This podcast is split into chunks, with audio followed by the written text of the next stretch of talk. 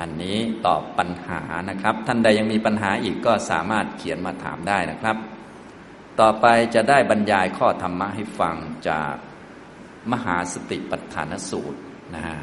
เมื่อคืนนี้ก็ได้พูดให้ฟังเกี่ยวกับการปฏิบัติตามแบบสติปัฏฐานก็คือการประกอบมรรคนั่นเอง เริ่มต้นจากการใช้มรรคประจำสามข้อนะทุกท่านก็ต้องรู้จักมรรคประจำแล้วก็ไปเจริญเข้าบ่อยๆ ตัวที่หนึ่งก็คือสัมมาทิฏฐินะสัมมาทิฏฐิในมรรคก็คือมุมมองตรงกับหลักอริยสัจสี่อันนี้ทุกท่านก็ต้องมีมุมมองที่ตรง ต้องไปฟังบ่อยๆ แล้วก็โยนิโสมนสิการนะตรงนี้นะครับเรื่องสัมมาทิฏฐินะก็ไปท่องเอาในธรรมจักรกับปวัตนสูตรก็ได้นะสัมมาทิฏฐิที่เป็นมรรคนะครับก็คือความรู้ในอริยสัจสี่นะครับอริยสัจสี่ เรื่องทุกข์ทุกควรทำอย่างไร เรื่องทุกข์รู้จักทุกข์รู้จักจิตหน้าที่ต่อทุกข์ทุกข์คืออะไรคืออุปทานขันห้านะต้องรู้จัก เดี๋ยวค่อยเรียนละเอียดต่อไป อันนี้คร่าวๆนะครับ ทุกควรกำหนดรอบรู้นะควรปริญญาหรือเป็นปริญญยธรรม ปริญญายังนะทุกขังปริญญายังปริญญาด้วยปริญญาสามนั่นเอง เราก็ต้องไปเรียนเรื่องปริญญาสามภาษาไทยเราก็คือกำหนดรอบรู้ยาตะปริญญาเนี่ยรู้จักตัวเขารู้จักตัว ว่าอ๋อนี้ตัวรูป อันนี้ตัวนาม อันนี้ธาตุดินธาตุน้ำธาตุไฟธาตุลม อันนี้เวทนาสุข อันนี้เวทนาทุกข์อันนี้เวทนาทุกขมสุข อันนี้สัญญา อันนี้สังขารง่วงเหงาเศร้าซึมนี่เป็นสังขาร สติปัญญาเป็นสังขาร วิญญาณเนี่ยจักกุวิญญาณ โสตวิญญาณ พวกนี้เรียกว่ายาตะปริญญานะต้องแยกแยะ ต่อไปก็ตีรณะก็คือพิจารณาให้เห็นว่ามันไม่เที่ยงเป็นทุกข์ไม่เป็นตัวไม่เป็นตน ตีรณะปริญญา แล้วก็ปหานะปริญญานะให้ละฉันทราคะหรือความเพลินพอใจในทุกข์ในธาตุในขัน อย่าไปละธาตุละขัน อย่าไปละทุกข์ ให้ละความเพลินยินดีพอใจในทุกข์นะอย่าไปละโลก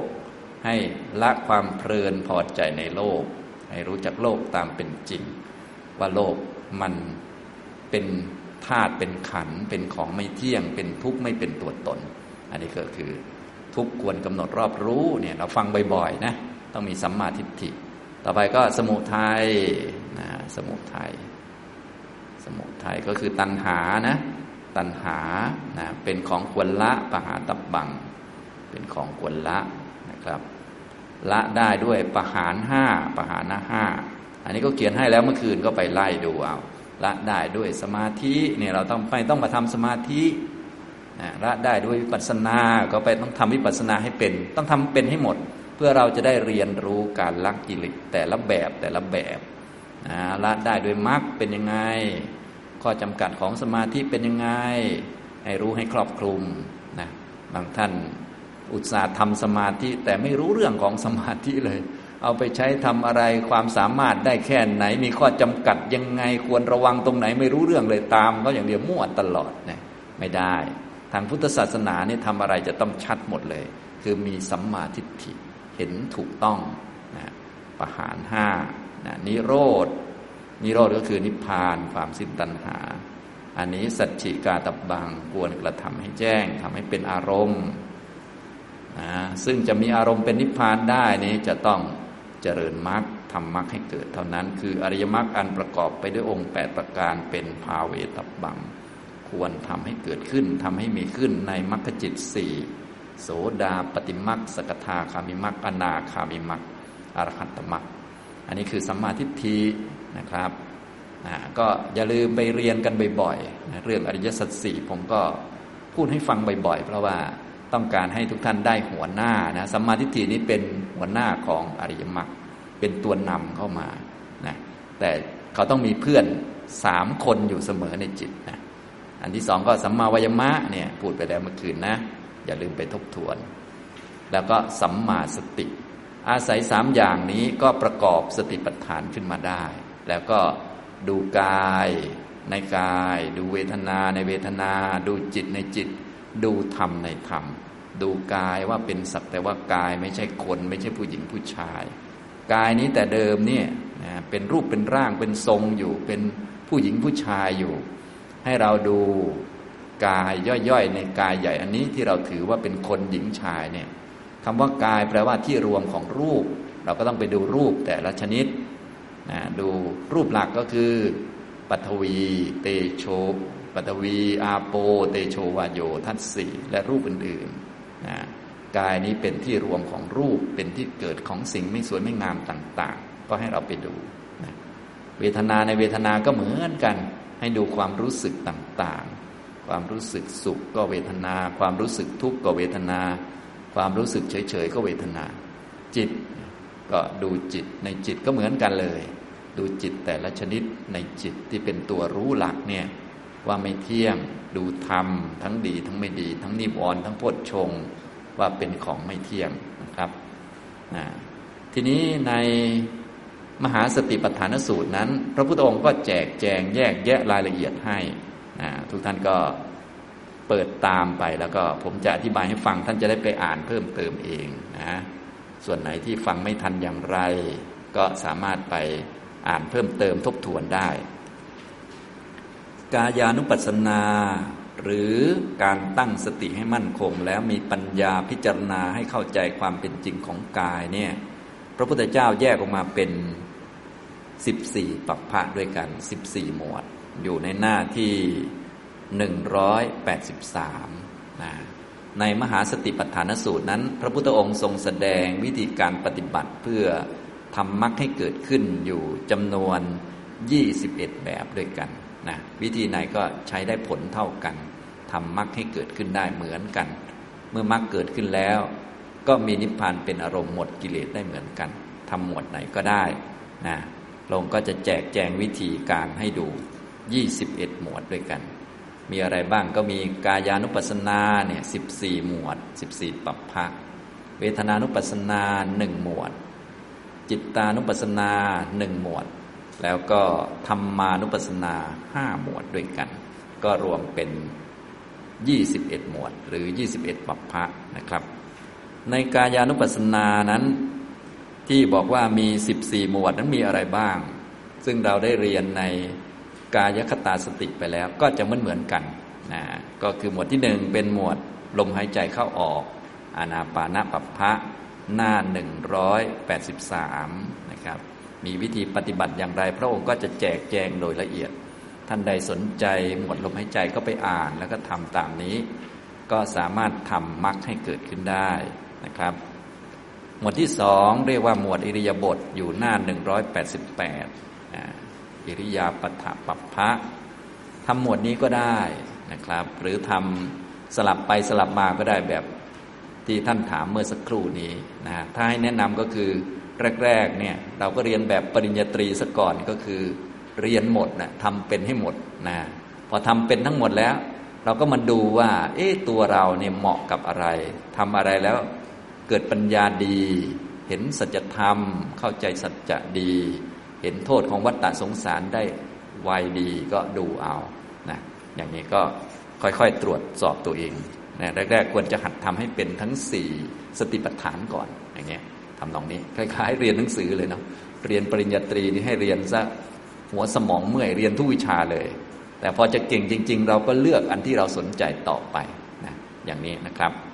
ก็หมวดที่สองหมวดอิเดียบทนะครับ หน้าหนึ่งร้อยแปดสิบแปดนะ หมวดที่สามหมวดสัมปชัญญะ สัมปชานะปัปพะหน้าหนึ่งร้อยเก้าสิบนะ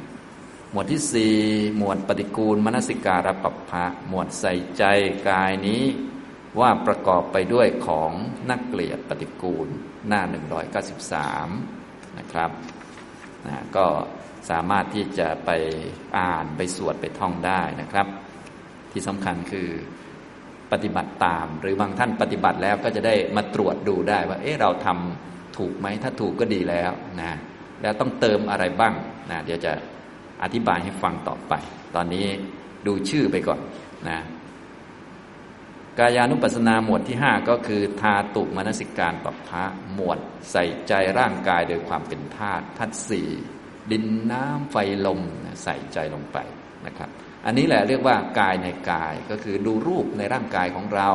ส่วนเราจะเริ่มจากรูปไหนก่อนก็ได้ อย่างเช่นลมหายใจก็เป็นวายโยธาตนะก็คือเริ่มต้นจากธาตุลมแล้วก็เชื่อมไปสู่รูปอื่นๆต่อไปอย่างนี้นะครับถ้าเป็นบางทีธาตุสี่เลยก็ทั้งธาตุสี่เลยนะถ้าปฏิกูลมนสิการก็เน้นไปที่สองธาตุซึ่งไม่สวยไม่งามก็คือดินกับน้ำอย่างนี้เป็นต้นนะจริงๆก็คือดูอันเดียวกันนั่นแหละ เพียงแต่จะเริ่มที่ตรงไหนเท่านั้นเองนะครับ ต่อไปตั้งแต่หมวดที่หกนะ จนถึงหมวดที่สิบสี่อันนี้ก็เหมือนเดิมคือปัจฉาเก้านะครับ ก็เมื่อลมหมดไปแล้วนะต่อไป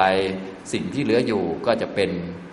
น้ำกับดินนะเราก็มาดูน้ำกับดินตามอาการต่างๆที่ศพเขาจะเป็นไปนะเพราะร่างกายนี้คือธาตุสี่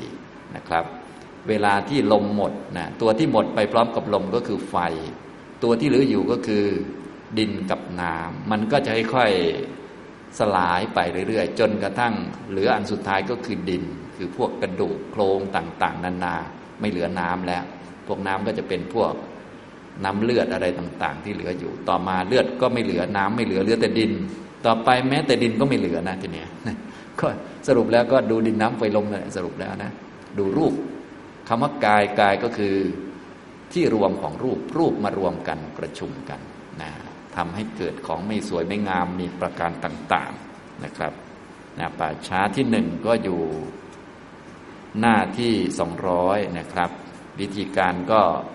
ตามคำในบาลีนั่นแหละ อยู่หน้าสองร้อยหนึ่งอยัมปิโขกายโย กายแม้นี้แล เอวังธรรมโม ก็มีความเป็นอย่างนี้เป็นธรรมดา เอวังภาวีมีลักษณะเป็นอย่างนี้ เอวังอนตีโตไม่ล่วงพ้นความเป็นอย่างนี้ไปได้นะครับ ก็มีเก้าป่าช้าด้วยกันนะครับ ตั้งแต่กายยังมีอยู่เป็นธาตุสี่อยู่ เพราะอาศัยลมนะจนกระทั่งหมดลมสิ้นลม เหลือแต่น้ำกับดิน จนกระทั่งดินก็ไม่เหลือนะ เหลือดินท้ายๆแล้วก็จะเป็นป่าช้าที่เก้าอยู่หน้า สองร้อยสิบสองนะเป็นป่าช้าที่เก้าแล้วเนี่ยป่าช้าที่เก้าก็เป็นกระดูกอันนี้คือธาตุดินนั่นแหละ เป็นกระดูกที่เราเรียกว่ากระดูกที่ผุปนมีลักษณะเป็นผุยผงเนี่ยอันนี้เดี๋ยวสักหน่อยลมปลิวมาก็หายหมดแล้วเนี่ย จะเหลืออะไรล่ะเนี่ยเนี่ยเรียกว่าเข้าใจกายอย่างแท้จริงเลยนะตั้งแต่มันมีกายจนมันหมดกายเนี่ยฉะนั้นทุกท่านก็ไปชำแหละกายให้เข้าใจทุกอนูทุกชิ้นส่วนของกายเนี่ย ทำไมเวลาที่ได้สมาธิระดับต่าง ๆ แล้ว พระพุทธเจ้าจึงให้เอาจิตมาแผ่ลงไปในกาย ก็เพราะการนี้แหละ ก็คือจะให้ดูจนพลุนเลย ว่ามีของเที่ยงบ้างไหมในกายนี้ มีของสวยงามบ้างไหมในกายนี้ มีตัวตนอยู่ตรงไหนบ้างนะแล้วแต่คนปัญญามากหรือน้อย คนปัญญามากก็ทำแป๊บเดียว คนปัญญาน้อยก็ทำไป มีตัวเราอยู่ในกระดูก นิ้วสักกระดูกมันกระดูกก็เยอะเหลือเกินเนาะก็จับดูกระดูกมันอยู่ตรงไหนบ้างก็ดูดูเอา เท่าที่เราพอนึกได้ ยิ่งคนมีสมาธิดีก็ยิ่งทำได้ดี เอ๊ะมันมีของเที่ยงตรงไหนบ้างเนี่ยมีตัวเราอยู่ในกระดูกสักท่อนไหมก็ดูเอา เวลาฟังเนี่ยเราก็พอรู้อยู่ อันนี้เป็นความรู้ของพระพุทธเจ้า เป็นสัญญาข้อมูลต่อไปเราก็เอามาโยนิโสเห็นไหมเพื่อให้เกิดปัญญาในใจของเรานี่แหละ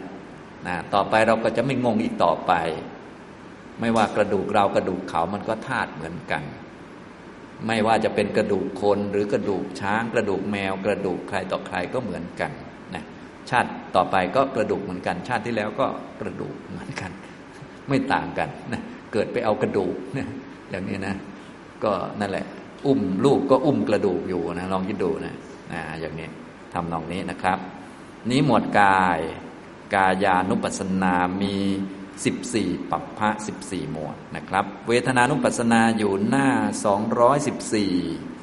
มีหมวดเดียว แต่แบ่งเวทนาเป็นเก้า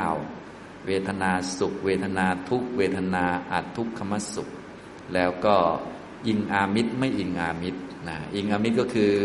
อิงอาศัยอารมณ์รูปเสียงกลิ่นรสโผฏฐัพพะ แล้วเกิดเวทนาชนิดนั้นๆ ไม่อิงอามิตรก็คือมาปฏิบัติวิปัสสนา ต้องการออกจากวัฏฏสงสาร สุขก็เกิดขึ้นได้ ทุกข์ก็เกิดขึ้นได้อาทุกขมสุขก็เกิดขึ้นได้ อยู่ที่บ้านนะดูหนังละครสุขก็เกิดขึ้นได้ ทุกข์ก็เกิดขึ้นได้อทุกขมสุขก็เกิดขึ้นได้ มาเดินจงกรมสุขก็เกิดขึ้นได้ ทุกข์ก็เกิดขึ้นได้อทุกขมสุขก็เกิดขึ้นได้เหมือนเดิมนะเพราะมันเป็นเวทนาเป็นของเกิดจากผัสสะนั่นแหละ เป็นของไม่เที่ยง เป็นของเกิดเป็นของดับ นะครับ อย่างนี้นะ นี่เวทนานุปัสสนาเราก็มาดูให้เห็นนะ ต่อไปจิตตานุปัสสนาอยู่หน้า 219นะดูจิตสักว่าเป็นจิต พระพุทธเจ้าก็แจกแจงออกมาเป็นจิต 16 ชนิด ว่าจิตมันเป็นของไม่เที่ยงนะสราคังวาจิตตัง สราคัง จิตตันติประชานาติ ย่อมรู้ชัดซึ่งจิต ที่ประกอบด้วยราคะว่าเป็นจิตที่ประกอบด้วยราคะเป็นต้นนะก็เป็นจิตแต่ละชนิดไม่ใช่คน ไม่ใช่ผู้หญิง ไม่ใช่ผู้ชาย ไม่ใช่เราใช่เขาไม่ใช่ของเราของเขาไม่ใช่สัตว์บุคคล เป็นจิตและจิตนี้ไม่เที่ยง จิตไม่มีราคะ จิตเป็นกุศล บริจาคหยอดตู้เป็นต้นนะ ก็เป็นของไม่เที่ยงนะครับ ใส่เงินซองพระป่านี้ก็ไม่ใช่คนหรอกก็เป็นจิตนั่นแหละ ส่วนมือก็เป็นเครื่องมือของจิตเฉยๆนะก็เป็นธาตุเป็นขันนี่แหละนะไม่ได้เป็นตัวตนอะไรหรอกนะครับ เนี่ยก็ดูไปเราก็จะเข้าใจทุกอย่างในชีวิต ว่าคนไม่มีนะ ที่มาเดินจงกรมเนี่ย ก็จิตมันสั่งนะจิตมันสั่งให้เดินนะอย่างนี้เดินก็เป็นกายเดินเป็นเครื่องมือของจิตจิตมันสั่งนะตอนนี้มันเป็นปัจจัยแก่กันและกันมันเลยสั่งได้ ต่อไป เหตุปัจจัยเงื่อนไขมันไม่พร้อม จิตสั่งมันก็ไม่เดินก็ได้ หรือมันเดินไม่ได้ก็มีเหมือนกัน มันไม่เที่ยงทั้งนั้นแหละนะอย่างนี้นะครับจิตมี 16 จิตด้วยกัน ก็ไปอ่านดูได้นะครับ จนถึงธรรมานุปัสสนานะครับ เห็นธรรมในธรรมธรรมเมสุธรรมานุปัสสีวิหารติ มีอยู่ห้าหมวดนะครับ หมวดที่หนึ่งเรียกว่าหมวดนิวรณ์ นะนิวรณ์ก็เป็นธรรมนะดูนิวรณ์อย่างไงให้เป็นธรรมให้ถึงธรรมให้ได้ธรรมท่านก็บอกละเอียดยิบเลย เราก็ทำตามนี้เป๊ะๆเลยนะเพียงแต่บางทีคำจะยากนิดนึง เราก็เลยต้องเรียนก่อนนะบางทีแปลออกมาแล้วก็เป็นภาษาวิชาการอยู่ก็ต้องไปเรียนนะก็อย่างที่บอกก็คือเรียนจากอาจารย์มันง่ายดี ถ้าเราอ่านเองมันก็ความรู้ก็อยู่ในตำรานั่นแหละ แต่ว่าบางทีมันเข้าใจยากฟังเขาก่อน พอฟังแล้วเราก็ไปอ่านเพิ่มง่ายดีนะอย่างนี้ได้ความรู้ไวดี พอได้ความรู้แล้วก็เอามาปฏิบัตินะครับ หมดนิวรณ์เพราะพวกเราก็มีนิวรณ์อยู่เป็นประจำอยู่แล้วนี่การมาฉันทะก็มีหงุดหงิดก็มีอยู่เรื่อยๆนะทีธมิทะท้อถอยก็มีอยู่ ก็มาปฏิบัติให้มันถูกตามนี้นะครับ หมวดที่สองคือหมวดขันหน้าสองร้อยสามสิบเอ็ดหมวดขัน ให้ดูขันห้า ขันละสามขันละสามรวมเป็นสิบห้าแบบนะรู้รูปความเกิดของรูปความดับของรูปเป็นต้นนะครับ หมวดขันต่อมาหมวดอายตนะอยู่หน้า 235 อายตนะปัปภะนะครับ ในหนังสือนี้ก็คือทำเป็นบทสวดตามลำดับของคำสอนของพระพุทธเจ้าเลยคำสอนของพระพุทธเจ้าเป็นภาษาบาลีก็เอามาทำเป็น ทีละบททีละบท หรือทีละประโยคให้สวดนะแต่เวลาสวดเราก็ไม่จำเป็นต้องสวดทั้งหมดนะเพราะว่าถ้าสวดหมดก็ หมดลมก่อนมันยาวสวดวันละหมวดก็ได้นะหรือว่าบางท่านสวดบทที่ตัวเองชอบใจที่ตัวเองปฏิบัติอยู่อย่างนี้ก็ได้แล้วแต่นะครับ แต่ทุก ๆ หมวดจริง ๆ วิธีการต่างๆ โดยองค์รวมก็คืออันเดียวกันแหละ เดี๋ยวผมจะชี้ให้ดู ท่านก็จะรู้ว่าอ้าวมันก็อันเดียวกัน นะครับ เพียงแต่ต่างกันในรายละเอียดเฉยๆนะครับนะหมวดอายตนะภายในหกภายนอกหกนะ อยู่หน้า 235 เป็นหมวดที่สามนะครับ หมวดที่สี่ก็คือหมวดพจชง หน้า 243 หมวดพจชงนะพจชงเจ็ดนั่นเอง เป็นตัวแทนของโพธิปักกิยธรรม ฉะนั้นธรรมะฝ่ายดีฝ่ายที่เป็นตัวรู้เนี่ย ก็ต้องเอามาปฏิบัติให้ถูกด้วย ฝ่ายที่เป็นตัวรู้ก็เป็นนามธรรม เป็นของเกิดดับเหมือนกัน สตินี่ก็เป็นนามธรรม ไม่ใช่เรานะ ไม่ใช่เราระลึกรู้ ใครระลึกสตินะคนที่เห็นเกิดเห็นดับก็ไม่ใช่เราเห็นเกิดดับ ใครเห็นคือปัญญาเห็น ปัญญาเที่ยงหรือเปล่า ก็ไม่เที่ยง ไม่ใช่คน สรุปแล้วไม่มีคนสักคนนะมีแต่ทุกข์มีแต่เหตุเกิดทุกข์มีแต่ความดับทุกข์และมีแต่มรรค มรรคมีแต่คนเดินนี่ไม่มีนะมรรคน่ะมี ทุกก็มีนั่นแหละมีหมดเลย แต่คนไม่มีนะครับนะแต่เดิมบางทีมีทุกข์แล้วมีเราเห็นทุกข์ด้วยนะ แต่จริง ๆ ทุกข์มี ไอเห็นทุกข์เนี่ยก็คือไม่ใช่เราเหมือนเดิมนะก็เป็นตัวไหนล่ะก็ว่าไป ก็คือพวกพจชงนี่แหละนะก็มากำหนดดูนะครับ จนถึงหมวดสุดท้ายก็คือหมวดสัจจ หน้า251นะครับนี่หมวดสัจจะสรุปแล้ว ในมหาสติปัฏฐานสูตรนั้น พระพุทธองค์ทรงแสดงวิธีปฏิบัติเพื่อให้มรรคเกิดขึ้น 21 วิธีด้วยกันนะใช้หมวดไหนก็ได้ หรือใช้สลับกันก็ไม่ผิดกติกาอะไรแล้วแต่ เพราะมันอันเดียวกันนั่นแหละ มีกายานุปัสสนา 14 หมวด เวทนานุปัสสนาหนึ่งหมวด จิตานุปัสสนาหนึ่งหมวดธรรมานุปัสสนาห้าหมวดนะพระองค์แสดงให้เหมาะกับ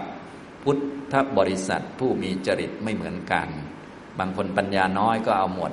เบื้องต้นไปก่อน บางคนปัญญาเยอะเนี่ยจะให้เขาทำหมวดง่าย ๆ เขาก็รู้สึกอึดอัดนะคนมีปัญญามากก็ทำยากๆหน่อยนะเหมือนปลาตัวโตก็ แม่น้ำก็ต้องใหญ่ ๆ หน่อยจะได้ว่ายน้ำด้วยความสบายใจนะรู้สึกว่าปลอดโปร่ง ส่วนถ้าปลาตัวเล็กไปว่ายแม่น้ำทะเลมันก็หวงเหวงยังไงก็ไม่รู้ว่ายน้ำคลองไปแล้วกันปลาตัวเล็ก อย่างนี้ก็แล้วแต่อารมณ์ก็มีทั้งแบบกว้างแบบแคบแบบละเอียดแบบไม่ละเอียดก็ว่าไปแล้วแต่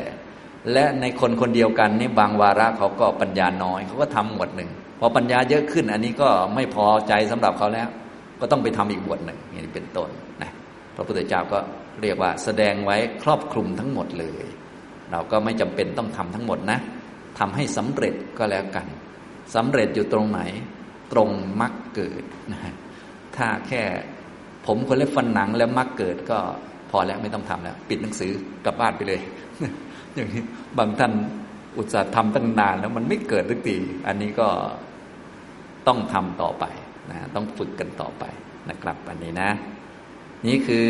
เนื้อหาในมหาสติปัฏฐานสูตร พระพุทธองค์ทรงแสดงวิธีการทำมรรคให้เกิดขึ้น 21 วิธีด้วยกันนะทีนี้ในแต่ละวิธีนั้นพระองค์แสดงเป็นสามช่วงสามตอนนะตอนที่หนึ่งก็คือแสดงวิธีฝึกให้มีสติสัมปชัญญะให้มากขึ้นด้วยกรรมฐานนั้นๆ อันที่สองก็เป็นวิธีการพิจารณาหรือมองให้ทะลุอริยสัจสี่ ส่วนที่สามก็เป็นวัตถุประสงค์หลักของการปฏิบัติก็คือ เพื่อให้เกิดผลอะไรบ้างที่ต้องการนั่นเองนะอันนี้ก็ทุกหมวดทุกปัปพะจะเป็นอย่างนี้หมดนะครับ แสดงแบบเดียวกันหมดนะถ้าผมยกตัวอย่างมาสักหมวดหนึ่งเราก็เอาหมวดแรกมาเลยก็ได้เนี่ยหมวดอานาปานปัปพะก็เริ่มต้นจากการฝึกให้มีสติสัมปชัญญะโดยอาศัยลมหายใจเนี่ยก็ตามนี้เลยนะก็ ลมหายใจนี้ก็เป็นกรรมฐานที่ค่อนข้างพิเศษหน่อย ถึงแม้จะเป็นรูปแต่เป็นรูปค่อนข้างละเอียด และเวลาทำกรรมฐานจะดูลมก็ต้องดูให้ได้นานๆ ก็ต้องมีทั้งสถานที่อรัญญคโตวา ไปแล้วสู่ป่าก็ดี รุกขมูลคโตวา ไปแล้วสู่โคนไม้ก็ดี สุนราคารคโตวา ไปแล้วสู่ที่ว่างจากเรือน ว่างจากบ้านคนก็ดี อย่าให้ใครกวน ถ้าอยากจะดูลม เพราะว่าถ้ามีคนกวน เราก็จะดูคนกวนซะก่อน เราไม่ได้รู้ลม ต้องนั่งให้ได้นานๆและนั่งแล้วไม่ปวดหลัง เพราะว่าถ้านั่งปวดหลัง เราคงไม่ได้ดูลม คงจะดูปวดหลังซะก่อน อย่างนี้ลมหายใจก็เลยพิเศษสักนิดนึงนะอย่างนี้นะครับ แต่ว่าถ้าท่านไหนดูไม่ได้ เราก็ดูลมไปพักหนึ่งกระโดดไปดูอันอื่นก็ได้ สรุปง่ายๆก็คือแบบที่ผมบอกแรกๆทำให้เป็นทุกอันก่อน ปริญญาตรีซะก่อน ต่อมาพอเป็นทุกอันแล้วทีนี้ก็ดูว่าเออเราเหมาะกับอะไร เหมาะเหมาะนี้ไม่ใช่เราชอบใจนะ เหมาะคือมันทำแล้วเกิดปัญญาดี เข้าใจสัจธรรม เข้าใจทุกสมุทัยนิโรธมรรคได้ดี ปล่อยวางสังขารได้ดี เบื่อหน่ายคลายกำหนัดในโลกได้ดี ไม่ใช่ทำแล้วมีความสุขนะทำแล้วมันเบื่อหน่ายโลก ไม่อยากเกิดอีก ไม่อยากมีชีวิตใหม่อีกนะไม่อยากมากินมานอน ไม่อยากมาทำบุญอีกแล้ว อะไรพวกนี้นะ ไม่ใช่ ดีเหมาะสำหรับเราคือเราทำแล้วมีความสุขมากไม่ใช่อย่างนั้นนะ ต้องเอาให้เกิดความเบื่อหน่าย ยิ่งดีจะได้รีบไปนิพพานนั่นเอง อันไหนทำให้ถึงนิพพานไวนั่นแหละดีที่สุด ทีนี้จะไปถึงนิพพานต้องใช้มรรคแปดจะทำมรรคแปดสมบูรณ์เต็มที่ต้องเบื่อโลกก่อนไม่งั้นมันจะเสียเวลาไปกับโลกเขา ไปมัววุ่นกับชาวบ้านเขาอยู่นะอย่างนี้นะครับนะก็กรรมฐานไหนทำแล้วได้แบบที่บอกเนี่ยดีก็ทำอันนั้นนะครับ นะลมหายใจนะ มีสถานที่แล้วมีท่าด้วย เพราะว่าถ้าให้เดินดูลมคงจะไม่ได้ดูดูเท้าดีกว่า ไปเดินดูลมหัวทิ่มมาพอดี ถ้าจะเดินก็ต้องเดินช้าๆจึงจะดูลมได้ และคงดูไม่ได้ตลอด ต้องอยู่ในท่านั่งเนี่ยนั่งต้องนั่งให้ถูกท่าก็คือนั่งคูบัลลังตั้งกายตรงนะและต้องมีสติมุ่งตรงต่อกรรมฐานคือกรรมฐานลม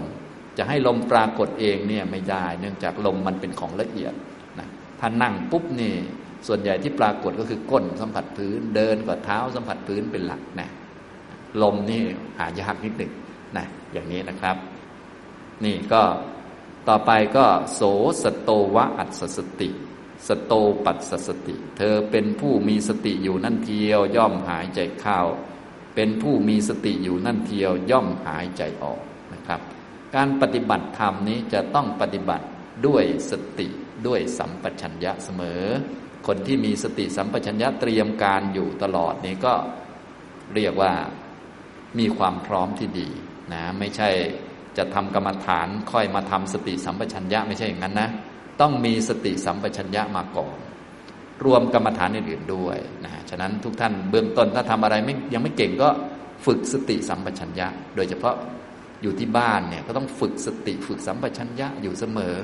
ฝึกเอาจิตมาไว้กับกาย มีสติต่อมาก็บวกประกอบสัมปชัญญะ อาหารก็รู้จักพิจารณา จะพูดจะคุยก็รู้จักพิจารณา มีประโยชน์หรือไม่มีประโยชน์ก็ว่าไปเนาะก็ทำไปนะในชีวิตประจำวันเนี่ยต้องทำฝึกสติสัมปชัญญะไว้พอมีเวลาก็มาทำกรรมฐาน หรือบางท่าน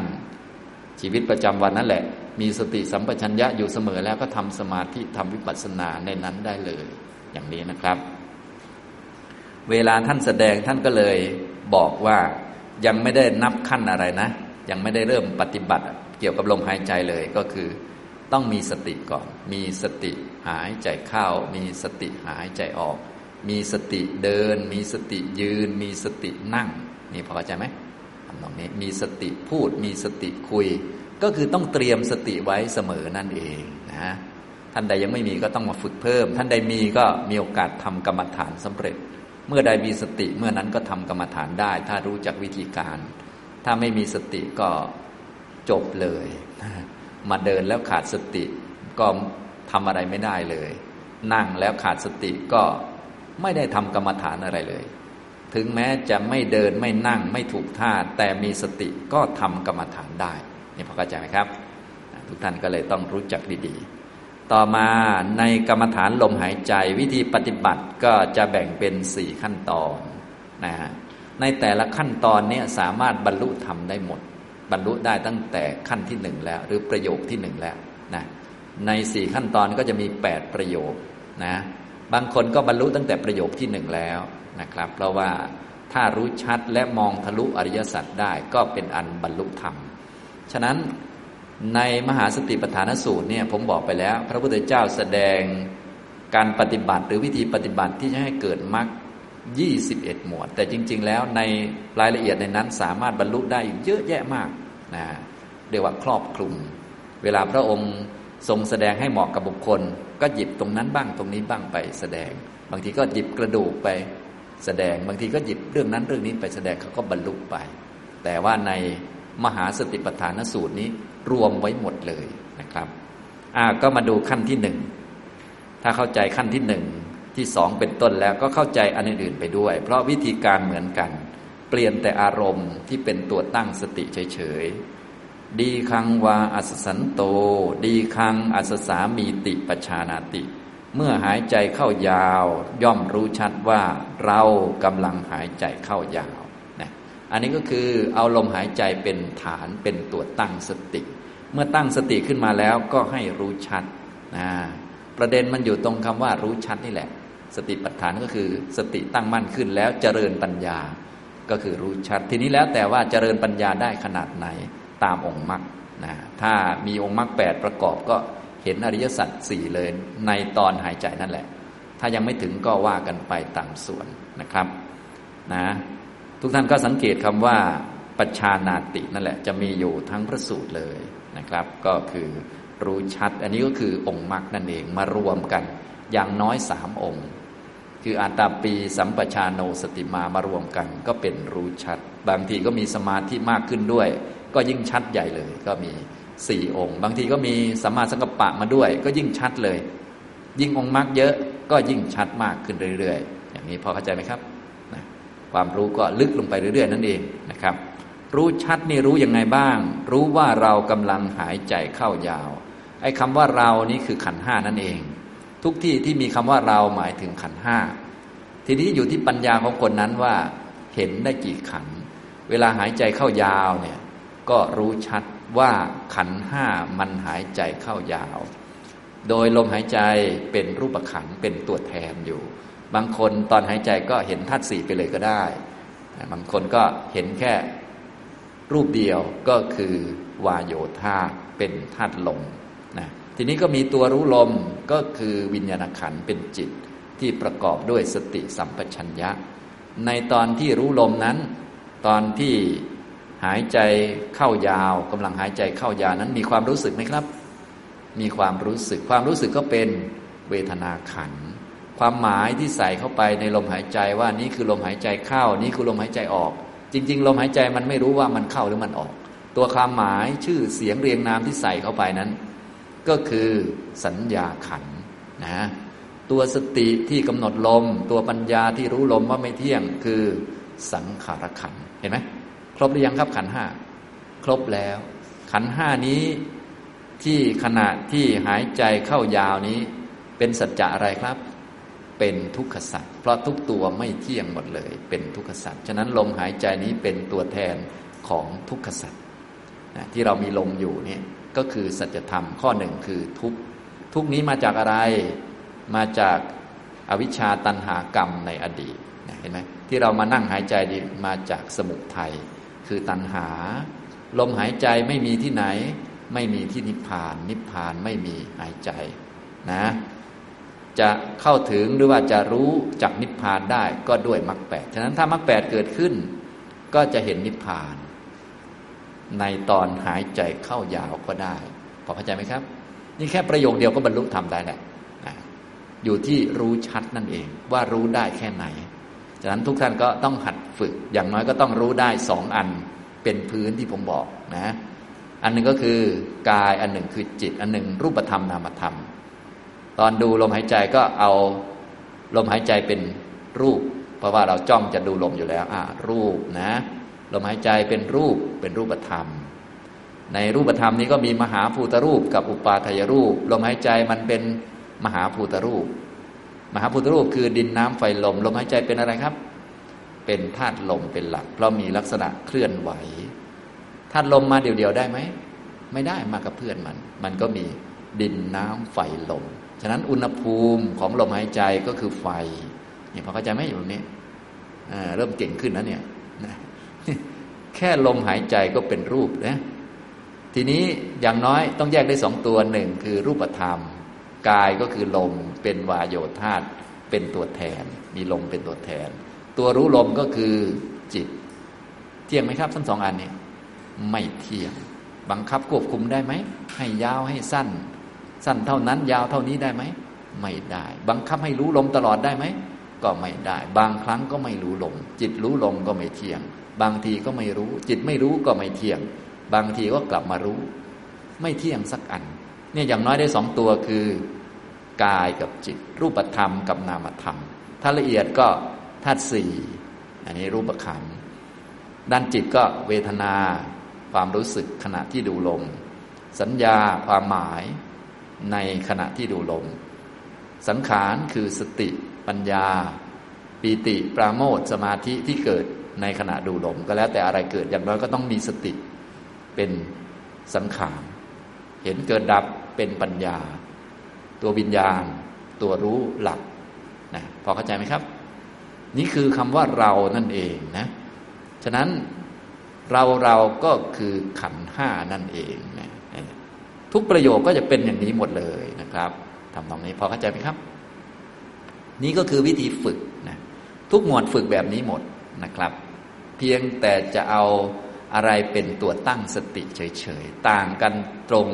ตัวตั้งสตินะถ้าไม่เข้าใจหรือว่าเข้าใจยากนะ ผมจะยกตัวอย่างอีกสักหมวดหนึ่งนะหมวดอิริยาบถนะลองเปิดมาดูว่าท่านจะเข้าใจไหม วิธีการมันเหมือนกันหมดนะเปลี่ยนแต่อารมณ์ที่เป็นตัวตั้งสติเฉยๆนะครับเอริยาปถาปพะอยู่หน้า 188 พระองค์ก็ตรัสว่าปุณะจะปรังพิกเว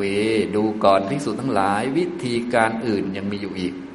วิธีการอื่นยังมีอยู่อีกก็คือทำแบบนี้ก็ได้เหมือนกัน ได้ผลเท่ากันมักเกิดเท่ากัน ไม่ได้เปรียบเสียเปรียบอะไรกันนะแล้วแต่ว่าเราทำหมวดไหนได้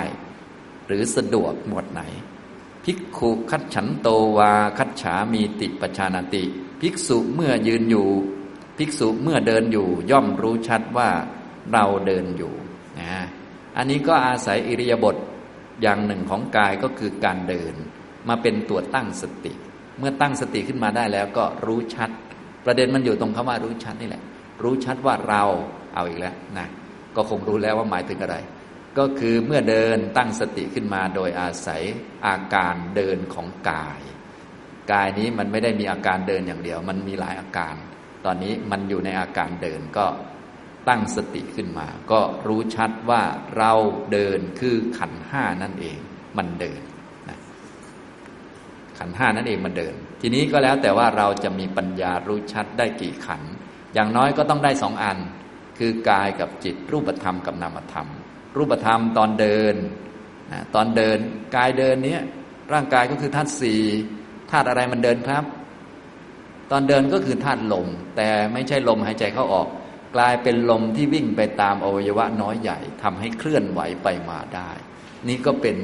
ลมวายโยธาตุที่เกิดจากจิตที่สั่งมันนะ อย่างนี้ตัวรู้ลมคือใครครับ ตัวรู้กายเดินคือจิตนะกายที่เดินเที่ยงไหม ไม่เที่ยง บางทีก็ยืด บางทีก็หด บางทีก็ยก บางทีก็วาง เห็นไหมเที่ยงไหมไม่เที่ยง จิตที่รู้บางทีก็รู้เท้าซ้าย บางทีก็รู้เท้าขวา บางทีก็รู้ยก บางทีก็รู้เหยียบ เที่ยงไหมครับ ไม่เที่ยง บางทีก็ไม่รู้โดยซ้ำไปกายเดินแต่ไปคิดเรื่องอื่น ก็ล้วนไม่เที่ยง นี้ก็ได้สองอย่างก็คือ รูปก็ไม่เที่ยง นามธรรมก็ไม่เที่ยงกายกับจิต ทีนี้ถ้ารู้ชัดเยอะกว่านั้น กายที่เดิน ไม่ใช่แค่ลมอย่างเดียว เพราะลมมันมาคนเดียวได้ไหม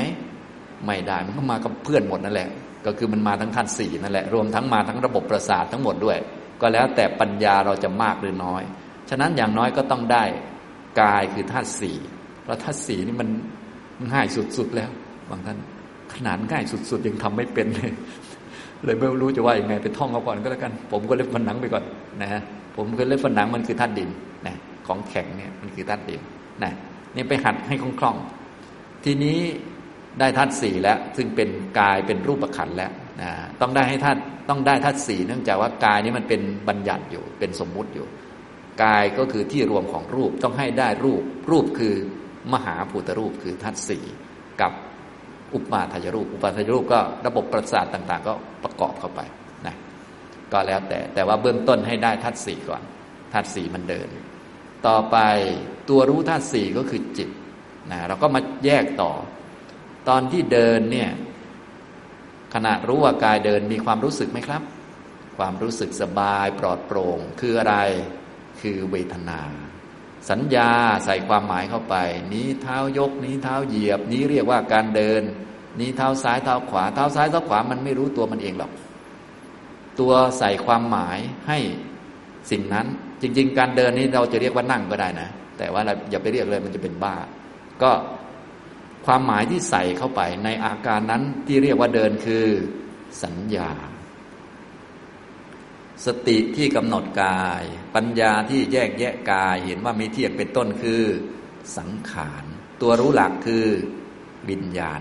นะครบหรือยังครับ ขันห้านะนะขันห้านี้คือสัจจะอะไรครับ มันเกิดขึ้นได้การเดินเนี่ยนะถึงคิวจะเดินก็ต้องมีการเดินเกิดขึ้นได้ คือทุกทุกมันเกิดขึ้นได้ ความเกิดก็เกิดขึ้นได้เมื่อถึงคิว ความตายก็เกิดขึ้นได้เมื่อถึงคิว การเดินก็เกิดขึ้นได้เมื่อถึงคิวนะลมหายใจเข้าก็เกิดขึ้นได้เมื่อถึงคิว ลมหายใจออกก็เกิดขึ้นได้เมื่อถึงคิวโดนด่าเกิดขึ้นได้ไหมครับ เกิดขึ้นได้เมื่อถึงคิวเช่นเดียวกัน ป่วยก็เกิดขึ้นได้ ขึ้นได้หมดนะ มันอันเดียวกันแหละเพียงแต่เอาอันไหนเป็นตัวหลัก ในการกำหนดเฉยๆเพื่อให้รู้จักว่านี้คือทุกขสัตว์ทุกนี้ที่ได้มาเดินอยู่นี้เพราะอะไรครับ เพราะตัณหาอดีตทำให้เรามาเกิด ตัณหาเป็นสมุทัยที่ไม่ต้องเดินอีกคือที่ไหนครับ นิพพานจะแจ้งนิพพานได้ด้วยอริยมรรคฉะนั้นตอนเดินแล้วอริยมรรคเกิดก็เห็นนิพพานได้เลยเข้าใจไหมครับ อยู่ตรงรู้ชัดนั่นแหละ ประโยคเดียวก็บรรลุได้แล้ว ประโยคที่สองก็บรรลุได้เช่นกัน ประโยคที่สามสี่ห้าบรรลุได้หมดฟังดูแล้วจะบรรลุประโยคไหนดีครับเนี่ยบางท่านก็โอ้โหต้องทำเป็นทุกอันนะปริญญาตรีก่อนนะปริญญาตรีก่อนทำให้เป็นทุกอันนะอ่าทีนี้เมื่อกี้ผมยกตัวอย่างกายานุปัสสนาอ่ามายกตัวอย่างเวทนานุปัสสนาบ้างนะก็จะแบบเดียวกันหมดเลยนะนะพอยกตัวอย่างแล้วท่านก็ไปอ่านเองได้ ตรงนี้คือส่วนที่หนึ่งคือการฝึกสติสัมปชัญญะให้ถูกต้องตามวิธีของสติปัฏฐาน วิธีของการประกอบวิปัสสนา มีสมาธิอยู่ในนี้เสร็จ มีศีลอยู่ในนี้เสร็จ มีองค์มรรคอยู่ในนี้สมบูรณ์เลยนะอยู่ในคำว่าปัจชานาตินี่แหละ อยู่ในหน้า 214 เวทนานุปัสสนา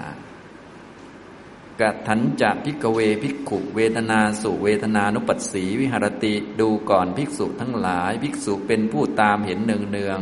ซึ่งเวทนาในเวทนาทั้งหลายอยู่อย่างไรเล่า อิทาพิกเวพิกขุ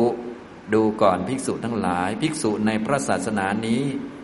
ก็บอกวิธีปฏิบัติต่อไป เบื้องต้นต้องมีที่อาศัยก่อนนะ คือคำสอนของพระพุทธเจ้ามาปฏิบัติแล้วทีนี้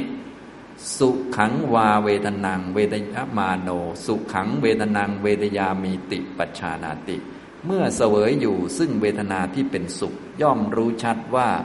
เราเสวยอยู่ซึ่งเวทนาที่เป็นสุข แบบเดียวกันไหมครับ แบบเดียวกันเปลี่ยนตัวตั้งสติเฉยๆแต่เดิมเมื่อกี้เอาลมหายใจเป็นตัวตั้ง กับเอาอาการเดินของกายเป็นตัวตั้งสติ แล้วมีปัญญารู้ ตอนนี้เอาเวทนาสุขเป็นตัวตั้ง แล้วมีปัญญารู้เท่านั้นเองนะเปลี่ยนตัวตั้งสติเฉยๆเข้าใจไหมนะแค่นั้นแหละ ฉะนั้นสัมมาสติก็คือมีสติตั้งอยู่ในกายเวทนาจิตธรรมตรงไหนก็ได้ สามารถบรรลุธรรมได้หมด ถ้ามีองค์มรรคและมีปัญญา แค่นั้นแหละหลักมันนะฉะนั้นทุกท่านบรรลุทำได้ตลอดนะ ถ้ายังมีกายาวานาคืบ ยังมีใจคลองและมีสัญญาอยู่นะบรรลุได้ตลอดเลย ทุกลมหายใจด้วยนะอย่างนี้ แต่ถ้าไม่หายใจแล้วจบกันนะ ชาติหน้าเอาใหม่ อย่างนี้นะ ถ้ายังหายใจอยู่ยังมีสัญญาอยู่นะ จะเจ็บป่วยอย่างไรก็บรรลุทำได้อยู่อยู่ที่มรรคนะทีนี้นะอ่าทีนี้มาดูที่พระพุทธองค์ขยายตรงนี้นะ เมื่อเสวยอยู่ซึ่งเวทนาที่เป็นสุขเห็นไหมครับ คนสุขก็คือเวทนาสุขก็เป็นนามธรรมซะแล้วเป็นนามธรรม อันนี้เอาเวทนามาเป็นอารมณ์ นะเป็นตัวตั้งสติ เมื่อความสุขเกิดขึ้น โอ้นี่เวทนาสุขนะทีนี้ก็ให้รู้ชัด ประเด็นอยู่ตรงคำว่ารู้ชัดเนี่ยรู้ชัดว่าเราเสวยอยู่ซึ่งเวทนาที่เป็นสุขนะเบื้องต้นอย่างน้อยก็ต้องได้สองแหละทีนี้ก็คือเวทนาก็คือนะความสุขก็คือเวทนาสุขไม่ใช่เรา ตัวรู้สึกก็คือจิตอย่างเงี้ยนะพอละเอียดยิ่งขึ้นไป จิตนี้เกิดที่ไหนครับ เกิดที่หัตถยวัตถุ จิตที่ปฏิบัติธรรมนี้เกิดที่หัตถยวัตถุ จิตตัวรู้เนี่ย ถ้าเป็นเวทนาประเภทสุขสบายทางกายก็เกิดที่กายวัตถุ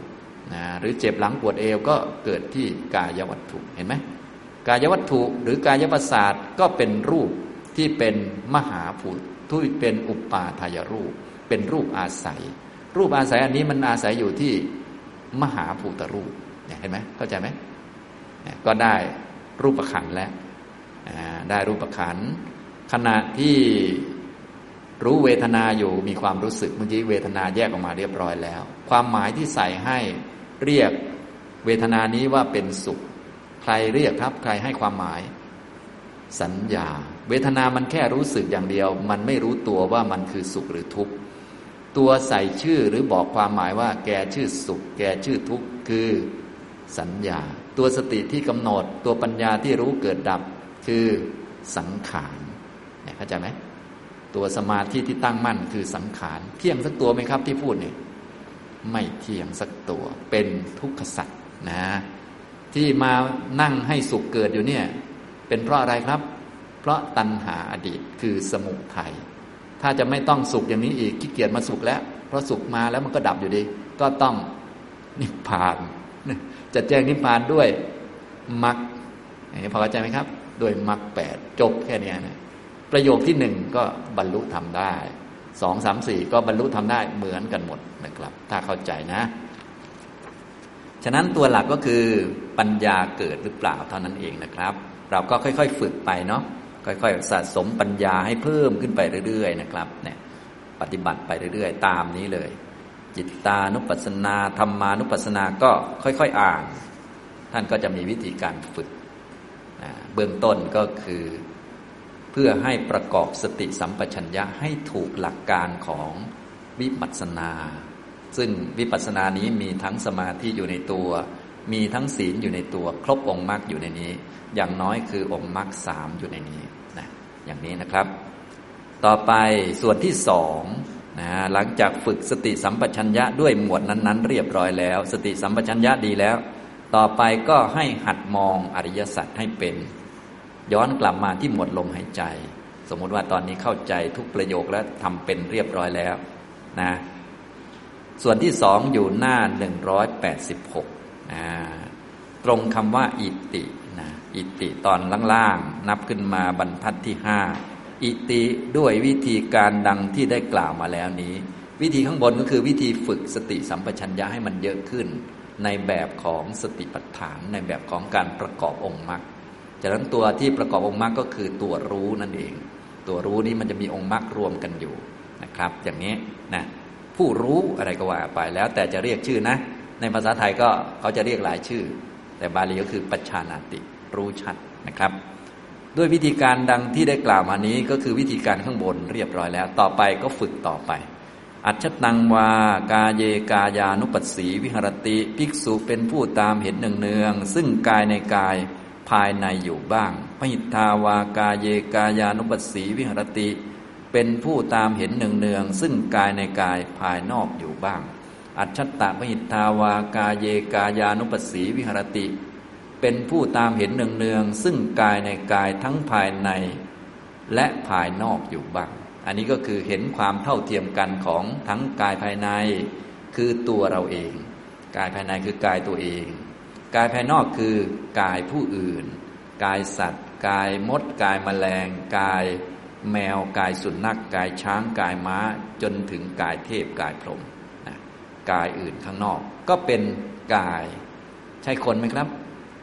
ไม่ใช่ กายภายในก็กาย กายภายนอกก็กาย รูปภายในก็รูป รูปภายนอกก็รูป ภายในก็หายใจเข้าออก ภายนอกก็หายใจเข้าออก ภายในก็ทุกขสัตว์ภายนอกก็ทุกขสัตว์ทั้งโลกทั้งจักรวาลมันมีแค่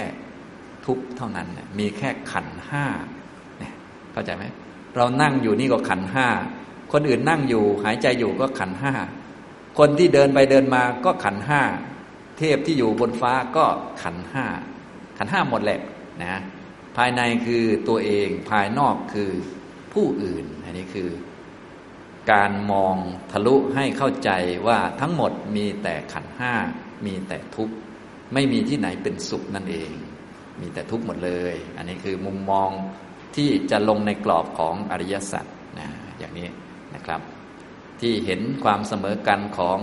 ทั้งภายในภายนอกคือเห็นทุกขสัจเห็นมีแต่ขันห้าที่ไม่เที่ยง ขันห้าที่เที่ยงไม่มีนะพวกเรานั่งอยู่ในมนุษย์ หายใจก็ไม่เที่ยง เทพข้างบนนั้นเที่ยงไหมไม่เที่ยงต่อให้เป็นพรหมก็ไม่เที่ยง อายุนานกว่ากันเฉยๆแต่ของเที่ยงไม่มีเนี่ยเข้าใจไหมแบบเดียวกันหมดนะครับ ภายในภายนอกนะเวทนาก็เหมือนกันมีภายในคือตัวเอง ภายนอกคือผู้อื่น นะปวดหลังเกิดในตัวเราเราปวดหลังก็เวทนาเกิดนะคนอื่นปวดหลังก็เวทนาเกิดเหมือนกัน เทพปวดนั่นนี่ก็เวทนาเกิดเหมือนเดิม ไม่ได้ประหลาดกันนะ เท่ากันแหละ คือทุกขสัตว์นะครับนะอย่างนี้ต่อไปก็เห็นความเกิดที่นี่เห็นสมุทัยสมุทยธรรมานุปัสสีวากายัสมิงวิหารติ เป็นผู้ตามเห็นเนืองๆซึ่งทำเป็นเหตุเกิดในกายอยู่บ้าง กายนี้มันเกิดเพราะเหตุไม่มีเหตุมันไม่เกิด เหตุเกิดของกายเห็นบ่อยๆนะก็คือสมุทัยนั่นเองนะฉะนั้นเราก็ต้องหัดเห็นเหตุที่ทำให้สิ่งนั้นๆ เกิดจากง่ายๆก่อน อย่างเช่น ลมหายใจนี่เกิดจากจิตมีเหตุให้เกิด ลึกลงไป ลมหายใจก็เป็นทุกข์ทุกข์ก็มีเหตุให้เกิดคือสมุทัยท้ายที่สุดเราจะต้องมองให้ทะลุอริยสัจส่วนจะมองได้มากได้น้อยอย่างไรก็ค่อย ๆ ไปเวทนา ก็เกิดเพราะผัสสะ เวทนาก็เป็นทุกข์ก็เกิดจากสมุทัยแต่ว่าให้หัดมองตัวสภาวะและเหตุเกิดนะเหตุเกิดคือมองสมุทัยนั่นเองนะถ้าตัวสภาวะเป็นทุกข์เหตุเกิดก็จะเป็นสมุทัยนะแต่ว่าตอนแรกยังไม่เป็นไม่เป็นไรเรียกว่ายังไม่ทะลุอริยสัจก็มองไปก่อน หัดฝึกมอง ตัวมัน เกิดจากเหตุ เช่น เวทนานี้เกิดจากผัสสะเวทนาก็ไม่เที่ยง ผัสสะก็ไม่เที่ยง ความเที่ยงจะมีไหม ก็ไม่มี เวทนาก็ไม่เป็นตัวตนบังคับไม่ได้ ผัสสะฉากชีวิตก็บังคับไม่ได้ อัตตาตัวตนจะมีไหม ก็ไม่มีเห็นไหมนะฉะนั้นต่อไปมองลึกไปเรื่อยๆ จนเวทนากลายเป็นทุกข์อ่าทุกข์จะมีตัวตนได้ไหม ก็ไม่ได้ เกิดจากสมุทัยที่ไม่มีตัวตน ตัวตนจะไปอยู่ตรงไหนมันก็ไม่มี มีแต่ทุกมี แต่คนมันไม่มี สมุทัยก็มีก็เรียกว่าหัดมองฝึกบ่อยๆ ท้ายที่สุดก็จะแทงทะลุถึงสัจธรรม ตัวสภาวะคือทุกข์เหตุของมันคือสมุทัยต่อไปให้เห็นความดับของมันบ่อย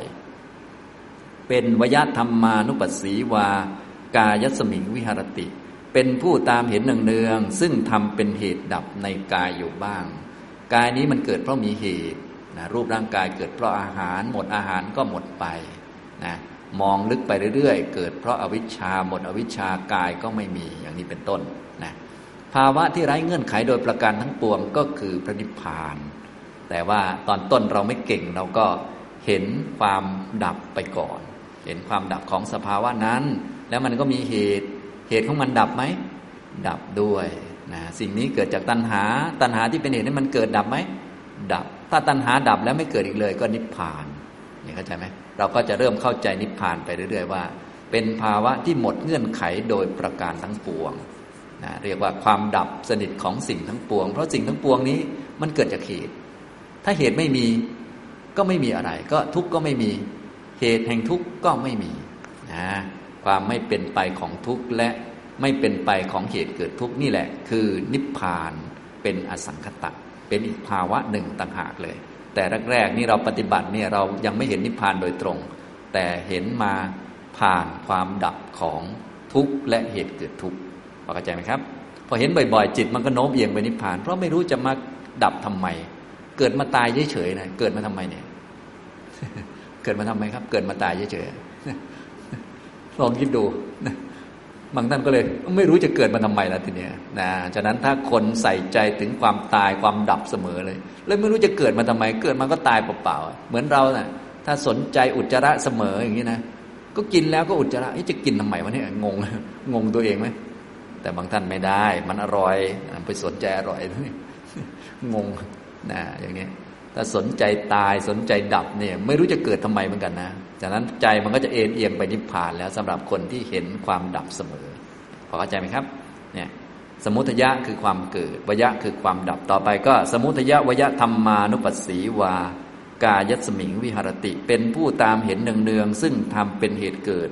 และทำเป็นเหตุดับในกายอยู่บ้าง ทั้งสองส่วนเลย ตัวเห็นก็คือมรคนั่นเอง เรามีหน้าที่เจริญมรคมรรคก็เลยเป็นตัวเห็นทุกข์ เห็นสมุทัยเห็นนิโรธ ก็ตัวเห็นนั่นแหละคือมรรคนะก็เป็นการเจริญมรรคไปเรื่อยๆเรื่อยๆเรื่อยๆทำมรรคสมบูรณ์ก็แทงทะลุสัจจะต่อไปพอเข้าใจไหมครับอย่างนี้นะทุกหมวดก็จะเป็นอย่างนี้หมดนะ เห็นตัวสภาวะ เห็นเหตุที่มันทำให้มันเกิด เห็นความดับของมันก็คือเหตุมันดับ มันก็ดับไปด้วย ตัวเห็นก็คือมรรคนั่นเองอย่างนี้นะครับ อันนี้ก็เป็นส่วนที่สองนะครับ ส่วนที่สองส่วนที่สองกับส่วนที่สามนี้จะมีเหมือนกันทุกๆ หมวดนั่นแหละ ทุก ๆปัปพะที่ต่างกันในแต่ละปัปพะมีเฉพาะส่วนที่หนึ่งก็คือส่วนที่เป็นเทคนิคในการฝึกสติสัมปชัญญะ ต่อไปเป็นส่วนที่สามคือแสดงวัตถุประสงค์ของการปฏิบัติสติปัฏฐานอัติกายโยติวาปนัสสะสติ ปัจจุปฏิตาโหติ อันหนึ่ง สติของภิกษุนั้นเป็นสภาวะที่ตั้งขึ้น เฉพาะหน้าว่ากายเท่านั้นมีอยู่นะสติปัฏฐานเนี่ยที่มาฝึกกันเนี่ยก็เพื่อให้เห็นว่าสภาวะที่มีอยู่ก็มีแต่กายเท่านั้นก็คือ รูปเท่านั้นที่มีอยู่ มีแต่ดินเท่านั้นที่มีอยู่ น้ำเท่านั้นที่มีอยู่ ไฟเท่านั้นที่มีอยู่ ลมเท่านั้นที่มีอยู่ก็คือกายนั่นแหละ ส่วนประกอบของรูปต่างๆ นะคนมีไหมครับ ไม่มีสัตว์ไม่มีผู้หญิงไม่มีผู้ชายไม่มี มีแต่รูปที่ไม่เที่ยงเท่านั้น รูปที่เที่ยงก็ไม่มี ถ้าสติปัฏฐานตั้งขึ้นมาได้อย่างนี้ก็เพื่อการนี้โดยเฉพาะทำแบบนี้บ่อยๆ เพื่ออะไร ยาวะเดวะ ยานามัตตายะ ปฏิสติมัตตายะ ก็เพียงเพื่อความเจริญขึ้นแห่งญาณและเพื่อความเจริญขึ้นแห่งสติเท่านั้น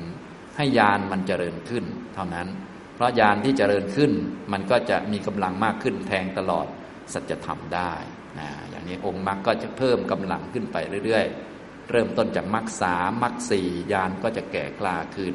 มรรคห้ามรรคหกนะเพิ่มกำลังขึ้นแก่กล้าขึ้นจนถึงมรรคมีองค์แปดนะอย่างนี้ก็เพื่อความตั้งขึ้นแห่งญาณเจริญขึ้นแห่งญาณและความเจริญขึ้นแห่งสติเท่านั้น อนิสิโตจะวิหารติ เธอเป็นผู้อันตันหา และทิฏฐิไม่อาศัยแล้วอยู่ เวลาปฏิบัตินี้ต้องปฏิบัติ ชนิดที่ไม่มีตัณหาและทิฏฐิอาศัยอยู่ จึงจะเป็นสติปัฏฐานที่ถูกต้อง ก็คือเวลาเดินก็ไม่ใช่เรารู้ว่ากายเดิน ก็เราไม่มีอยู่นะก็ต้องไม่มีทิฏฐิอยู่ ก็ต้องกำหนดให้ได้ทุกตัวนะตัวเดินก็คือกาย ตัวรู้เดินก็คือจิต ตัวรู้จิต ก็คือจิตอีกชนิดหนึ่ง คือสติคือปัญญา เที่ยงสักตัวไหม ไม่เที่ยงสักตัว เป็นของเราสักตัวไหม ไม่เป็นนะฮะไม่มีตัณหาทิฏฐิ มีแต่มรรคแต่ว่าไม่มีคน ไม่มีมรรคของเรา ไม่มีเราเก่ง ไม่มีเราดี มีแต่มรรคแต่มรรคมีนะ จะบอกว่าไม่มีอะไรเลย คือไม่มีอะไรเลยไม่ได้มรรคยังมีเต็มๆเลยนะ มีทุกเต็มๆเลย แต่คนเราของเราไม่มีเนี่ยคือหลักปฏิบัติเป็นอย่างนี้ จนถึงณจะกินจิโลเกอุปาดิยติ และย่อมไม่ยึดมั่นถือมั่น ซึ่งอะไรอะไรในโลกนะฮะเนื่องจากในโลกก็มีแต่ธาตุแต่ขันมีแต่ทุกข์มีแต่ของเกิดของดับมันไม่อยู่ให้เรายึด จึงไม่ควรที่จะไปยึดมั่นถือมั่น นี่แหละคือวิธีปฏิบัติสติปัฏฐาน หมวดที่หนึ่งนะถ้าทำได้อย่างนี้ก็บรรลุธรรมแล้ว ด้วยหมวดลมหายใจ แต่ไม่ใช่บรรลุด้วยลมหายใจนะ บรรลุด้วยมรรคเกิด ถ้ามรรคเกิดเนี่ยคือบรรลุแล้วนะครับ จะเกิดด้วย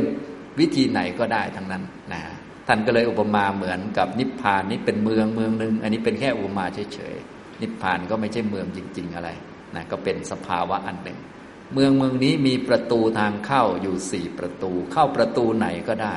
ประตูที่หนึ่งก็คือกายานุปัสสนา ก็เข้าได้เหมือนกัน ไม่ได้เปรียบเสียเปรียบกัน ประตูที่สองก็เวทนานุปัสสนา ประตูที่สามก็จิตตานุปัสสนา ประตูที่สี่ก็ธรรมานุปัสสนา ประตูอมตะอันแท้จริงคือมรรคแปดทำกายานุปัสสนาก็มรรคแปดเกิดได้ทำเวทนานุปัสสนาก็มรรคแปดเกิดได้ทำจิตตานุปัสสนาก็อริยมรรคมีองค์แปดเกิดได้ ทำธรรมานุปัสสนาก็อริยมรรคมีองค์แปดเกิดได้ เป็นประตูอมตะได้อย่างนี้นะครับ อันนี้นะก็เป็นอันจบหมวดที่หนึ่งนะครับนะอันนี้หมวดอื่นๆ ท่านก็ลองไปอ่านเพิ่มเติมเนาะแต่แรกๆอย่างที่ผมบอกเนาะก็ทำให้เป็นทุกอันไปก่อนนะอันไหนปรากฏชัดก็หัดกำหนดให้เป็น อย่างน้อยก็ได้สองนะ กายกับจิต อันนี้ง่ายสุดแล้วอันนี้นะ ต่อมาก็ให้หัดเพิ่มขึ้นมา กายเวทนาจิต โดยเฉพาะเรามาในคอร์สเนี่ยให้ทำนานๆเดิน นานๆตั้งสติอยู่กับกาย ถ้ายังตั้งไม่ขึ้นก็กำหนดไปที่เท้าก่อนก็ได้ ตึกตึกตึกไปนานๆจนจิตมั่นคงพอสมควร หรือบางท่านจะเดินสวดมนต์ไปก็ได้ เดินท่องผมควรเล็บฟันหนังไปก็ได้แล้วแต่ท่านนะให้ทำนานๆจนมีสติอยู่กับตัวดี อมีสติอยู่กับตัวดีแล้ว มั่นคงดีแล้วก็ให้หัดแยก ว่า โอ้ดันกายมันเดิน จิตรู้กายนะเป็นการเดินของกาย ไม่ใช่การเดินของคนของเรานะ เป็นอาการหนึ่งของกายนะที่กายมาเดินได้ก็เพราะมีจิตอยู่จิตมันสั่ง จิตเป็นตัวรู้กายอย่างนี้ยนี่สองส่วน ทีนี้พอเดินไปนานๆนะเดินไปเรื่อย เดินไปนานๆเนี่ยนะอันไหนปรากฏชัดเราก็คอยกำหนดเอา อย่างเช่นเราได้สองแล้วก็คือ ตัวหนึ่งกายเดิน อีกตัวหนึ่งจิตมารู้กาย นี้เป็นจิตที่ประกอบด้วยสติสัมปชัญญะ บางทีเดินไปเดินมาก็กลายเป็นจิตง่วงไปซะอย่างนี้นะไม่ได้มีสติสัมปชัญญะแล้ว บางทีก็หลงลืมดูกายเดินฟรีไปเลยนะก็เป็นจิตอีกชนิดหนึ่งจิตหลง จิตหดหูจิตคิด จิตฟุ้งซ่าน จิตรู้เนี่ยก็ได้หลายจิตแล้วเห็นไหม กาย กายเดิน จิตมันหลงนะฮะอย่างนี้ทำนองนี้ ต่อไปเดินไปนานๆนะก็ทุกคนก็มีกายประสาทอยู่ เดินนานๆมีผัสสะชนิดนี้มันก็จะเมื่อยล้านะเหนื่อย หิวกระหาย เมื่อยก็เป็นเวทนาเมื่อยก็กำหนดเอา กายเดิน จิตรู้ เวทนา เมื่อยนะเมื่อยเพราะเวทนาเกิด ไม่ใช่เมื่อยเพราะเดินนานนะ เมื่อยเพราะอะไรครับ เพราะเวทนาเกิด ถ้าเดินนานแต่เวทนาไม่เกิด ทุกขเวทนาไม่เกิดก็ไม่เมื่อยนะ แต่พวกเรานี่เมื่อยเพราะเดินนาน อย่างนี้นะก็เป็นภาษาคนเนาะ ตอนนี้เป็นภาษาธรรมะนะเมื่อยเพราะทุกขเวทนาเกิดเข้าใจไหมครับนะทุกขเวทนาเกิดนะทุกขเวทนาเสวยความเมื่อยก็ให้รู้ ตัวรู้ก็คือจิตที่ประกอบไปด้วยสติเห็นไหมทุกตัวนี้ไม่เที่ยงหมดเลยนะครับ เนี่ยก็ค่อย ๆทำไป เอาเท่าที่ได้ ถ้ายังไม่ได้ก็เอาจิตมาไว้กับกายก่อน ตั้งสติไว้ก่อน ฝึกสติไว้นะครับนะฉะนั้นช่วงบ่ายวันนี้นะครับได้ตอบคำถามท่านที่สงสัยนะ แล้วก็ได้อธิบายสติปัฏฐานตามที่พระพุทธองค์ทรงแสดง 21 หมวด 21ปัปพะเป็นวิธีการฝึกปฏิบัติเพื่อให้เกิดอริยมรรค 21 วิธีการด้วยกันนะแต่ไม่ได้อธิบายละเอียดมากนะ อธิบายวิธีไปอ่านเฉยๆวิธีไปอ่าน ทีนี้เดี๋ยวท่านไปอ่านท่านก็ยังมีงงเพิ่ม เดี๋ยวค่อยว่ากันนะอันนี้นะครับก็มีส่วนต้นเนี่ยพูดถึงวิธีฝึกสติสัมปชัญญะ ตามแบบวิปัสสนา ตามแบบการเจริญมรรค ต่อมาก็ให้มองให้ลึกซึ้งขึ้นในกรอบของอริยสัจเห็นสภาวะทั้งภายในภายนอกเป็นทุกข์ เห็นความเกิดเห็นความดับ ตัวเห็นก็คือมรรคนั่นเองนะตัวมรรคนี้ก็จะเห็นทุกข์เห็นสมุทัยเห็นนิโรธนั่นแหละตัวมรรคทั้งนั้นแหละนะครับ อย่างนี้นะ แล้วก็ส่วนสุดท้ายก็จะเป็นส่วนที่กล่าวถึงวัตถุประสงค์ในการปฏิบัติจริง ๆ มาตรวจสอบการปฏิบัติจริง ๆ คือหลักของการตั้งสติปัฏฐาน ให้เห็นชัดว่าเวทนาเท่านั้นมีอยู่ คนมีไหม ไม่มี เวทนาเท่านั้นเสวยสุข เวทนาเท่านั้นเสวยความทุกข์ เวทนาเท่านั้นเมื่อยเป็น เวทนาเท่านั้นหิวเป็นกระหายเป็น ศีรษะหัวนี่ปวดไม่เป็น เวทนาเท่านั้นปวดเป็น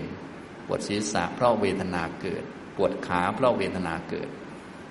เป็นของไม่เที่ยง นะไม่มีคนไม่มีผู้หญิงผู้ชายเนี่ยทำตรงนี้นะครับเนี่ยนะ ก็ลองไปค่อยๆไล่ดูเนาะ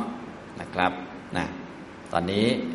ช่วงบ่ายก็จะให้โอกาสท่านปฏิบัติต่อไปเป็นเวลาอีกนานพอสมควรก็จะได้เรียกว่า เรียนรู้สิ่งที่เกิดขึ้นในกายในใจของเรานะเอากายเอาจิตของเราเนี่ยมาเป็นหนังสือเรียนอ่านมันให้เข้าใจทุกอย่าง นะอ่านให้เข้าใจสัจธรรมนี้เป็นสิ่งที่มีได้เกิดได้มันจึงเกิดเกิด เพราะอะไร เกิดแล้วอยู่มั่นคงตลอดกาลไหมเป็นยังไง รู้ตั้งแต่มันมีจนมันหมดเลย ไม่สงสัยไม่งง แล้วถ้ามันจะไม่มีเนี่ยมันคือภาวะไหนเนี่ยอย่างนี้ทำตรงนี้ และจะเข้าถึงได้อย่างไรคือเข้าใจหมดเลย อันนี้คือการปฏิบัติด้วยสัมมาทิฏฐิเป็นตัวนำฉะนั้นในคำสอนของพระพุทธเจ้าการปฏิบัติตามมรรคเนี่ย ทำด้วยความชัดเจนก็คือ รู้ชัดว่าทำอะไรอยู่ทำถึงขั้นไหนอย่างไรและจะต่อไปยังไง อย่างนี้ทำนองนี้นะครับ เอาละบรรยายในช่วงบ่ายวันนี้ก็คงพอสมควรแก่เวลา เท่านี้นะครับอนุโมทนาทุกท่านครับ